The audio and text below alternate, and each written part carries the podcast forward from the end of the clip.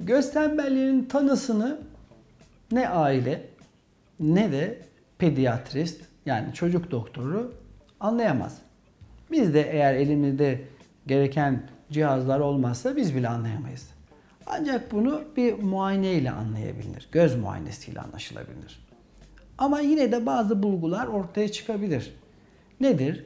Gözünde kayma varsa, şaşılık varsa bunun bir gözünün tembel olma ihtimali yüksektir.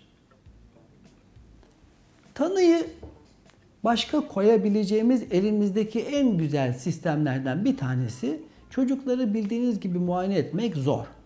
Ama şimdi yeni cihazlar var. Bir buçuk metreden çocuğun fotoğrafını çeker gibi siz bir fotoğraf çekiyorsunuz ve o gözlerin kırma gücünü bize veriyor.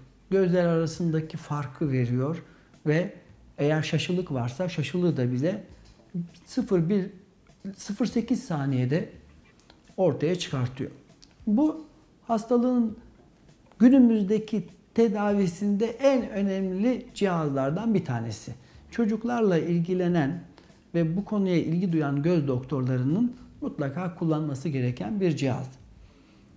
Çocuk ağlamış, şey yapmış falan hiçbir engel teşkil etmiyor. Hemen siz çocuktaki tembelliği ve çocuğa gerekli olan gözlük numarasını ortaya çıkartıyorsunuz. Şimdi gereken gözlük numarası verildiği zaman o gözlüğü taksa da eğer bir gözünde tembellik varsa bu tembellik devam eder. Biz sağlam gözü kapatarak tembel olan gözü çalıştırmamız lazım. Bununla ilgili olarak da sağlam gözün kapatılma süreleri vardır. Eğer yeterli sürede kapatılmazsa tembel göz çalışmaya başlamaz.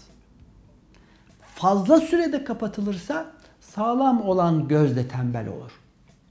Bu nedenle ailenin doktorla birlikte işbirliği yaparak çok düzenli bir şekilde bu kapatma işlemlerini ve 3 ayda bir, 2 ayda bir, bazen ayda bir çocuğu doktora getirerek birlikte uzun bir yoldur bu ama başarı da çok